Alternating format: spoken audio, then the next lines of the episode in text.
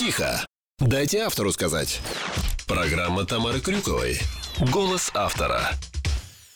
Приветствую вас в литературной гостиной. С вами снова писатель Тамара Крюкова. Мы продолжаем читать роман «На золотом крыльце сидели». Глава 25. «Гриш, ты сейчас не занят? Надо повидаться». Гриша по голосу понял у Алика неприятности. «Что-то случилось?» «Я в полном дерьме». «Приезжай», — не колебля сказал Гриша и добавил. «Только у меня мама дома. Давай лучше ко мне сможешь?» Гриша окинул взглядом разложенные на столе накладные счета. Бумажки могли подождать. В конце концов, у него рабочий день ненормированный. Чтобы успеть с отчетом, можно посидеть и ночью. Конечно, через час буду. По дороге до нового спального района, где теперь жил Алик, Гриша не мог избавиться от чувства тревоги. Из головы не шли их ночные посиделки в пустом гараже.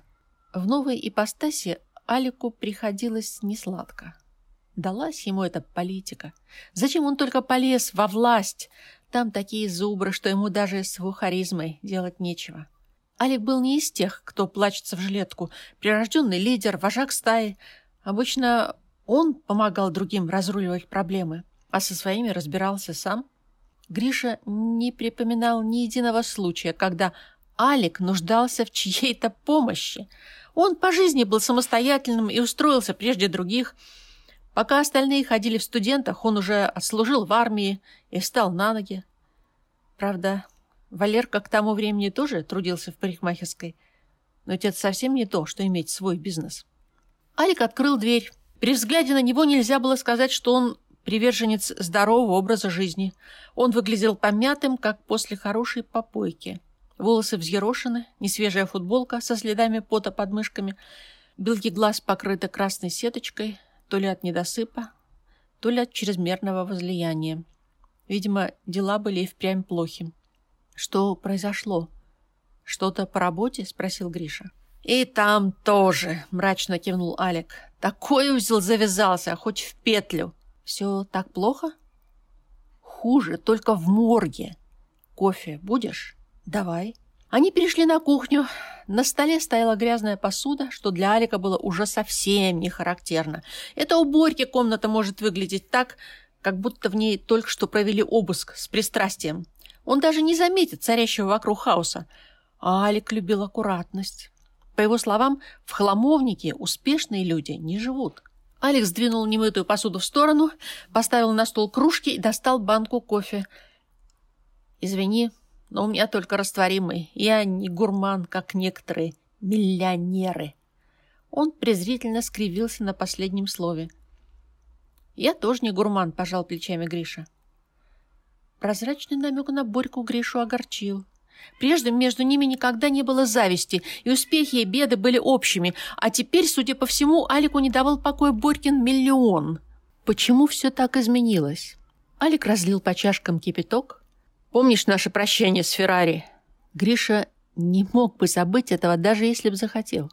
Тем более, что они полуночничали в гараже только позавчера. Алик продолжал. Как в воду глядели. Нету больше моей красотки. Разбита в хлам. Гриша вспомнил о мечте Алика стать гонщиком. Видимо, перед расставанием с любимой машиной он воплотил свою мечту в жизнь. А поскольку в последнее время он был на взводе, наверное, не справился с управлением – Ничего удивительного. Скажи спасибо, что сам живой. Когда это случилось? Днем. Так может, тебя в больницу отвезти? Э, обеспокоенно спросил Гриша. Меня-то зачем? Я в порядке.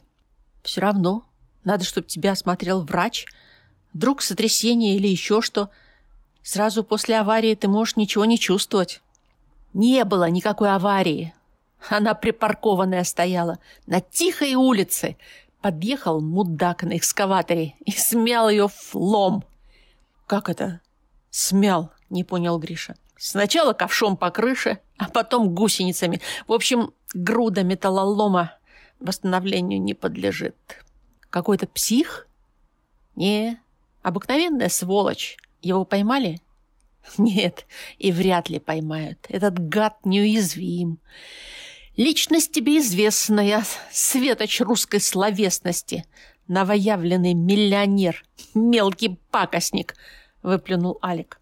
Гриша с опаской посмотрел на друга. Может, у того от потрясения поехала крыша? Кто в здравом уме обвинит Борьку в преднамеренном вандализме? В разгильдействе сколько угодно, но ломать и крушить явно не по его части. Алик, Борька не то что экскаватором, он самокатом управлять не умеет, сказал Гриша. Алик презрительно усмехнулся. Это уж точно. Сам он умеет только стул с задницей протирать и за чужой счет ездить. Благо, на него миллион свалился. Эта скотина наняла какого-то ублюдка. Опять упоминание миллиона. Просто мания какая-то. «Почему ты думаешь, что это Борька?» – спросил Гриша. Он позвал меня в ресторан, мол, посоветоваться надо, куда деньги вложить.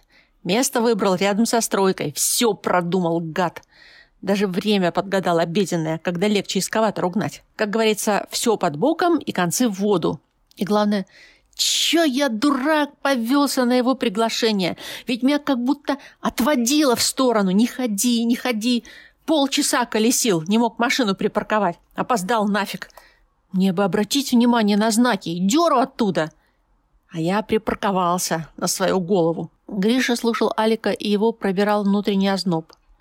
Может, Алик и впрямь свихнулся на почве зависти? Нет, то угодно только не Алик. Вот у кого с головой все в порядке. Он был самым сильным и собранным из них. Даже в трудных ситуациях Алик не терял самообладание и мог рассуждать здраво, но ведь его обвинение – это полная чушь. И потом налицо другие признаки психического расстройства – неряшливость в одежде, грязная посуда на кухне, но мало ли – может, было не до того, чтобы наводить чистоту, но... Алик помешан на порядке. Он даже на необитаемом острове ходил бы выбритый и наглаженный. Уж если навалившиеся проблемы даже его подкосили. В любом случае, лучше ему сейчас не перечить и выяснить, насколько это серьезно. Гриша мягко сказал.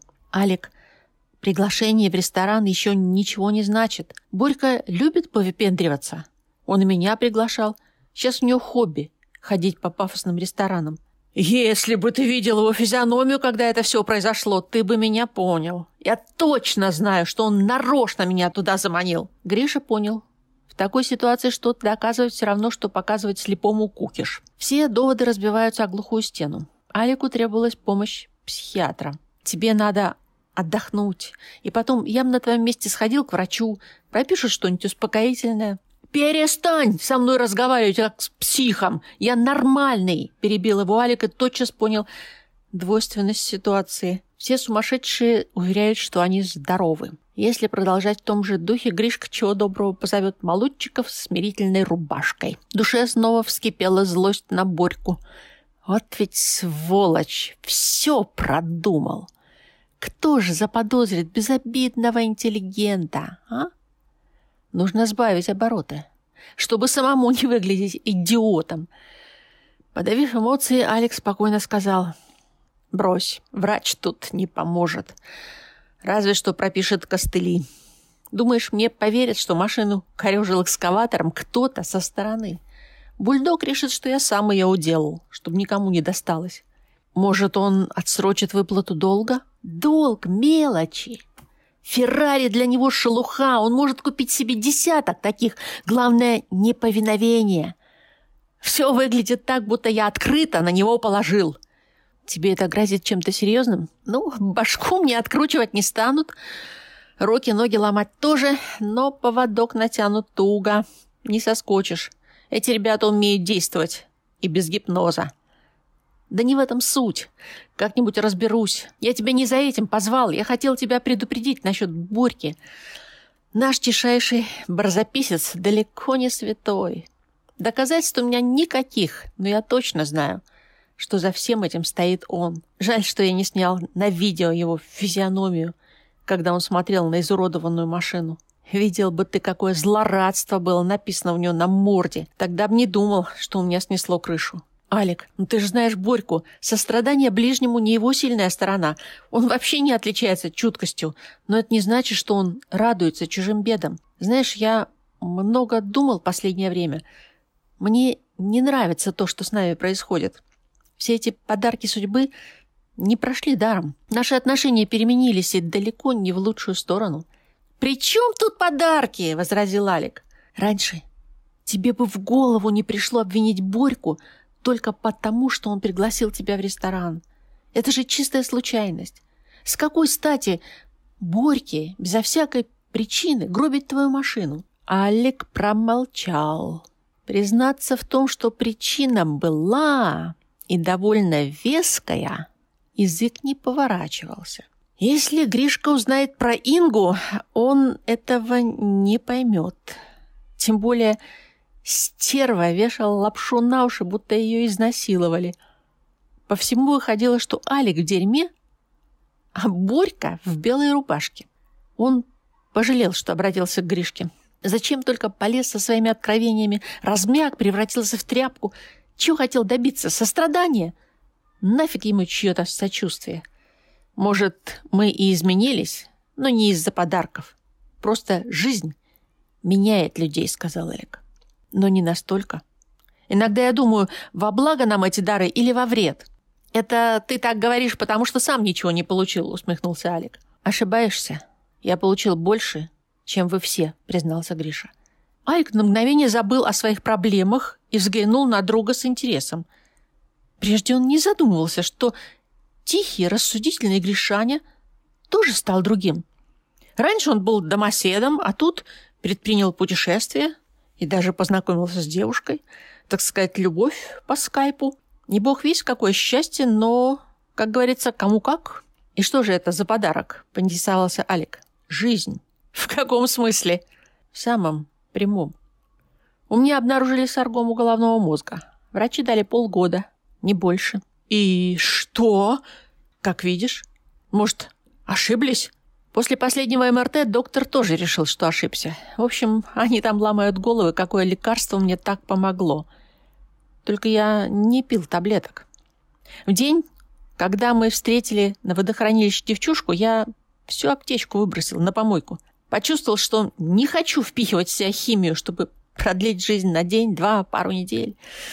Алик был потрясен. Каков Гришаня? Был на волосок от смерти и молчал. Можно позавидовать его выдержке. Но главное, никто ничего не заметил.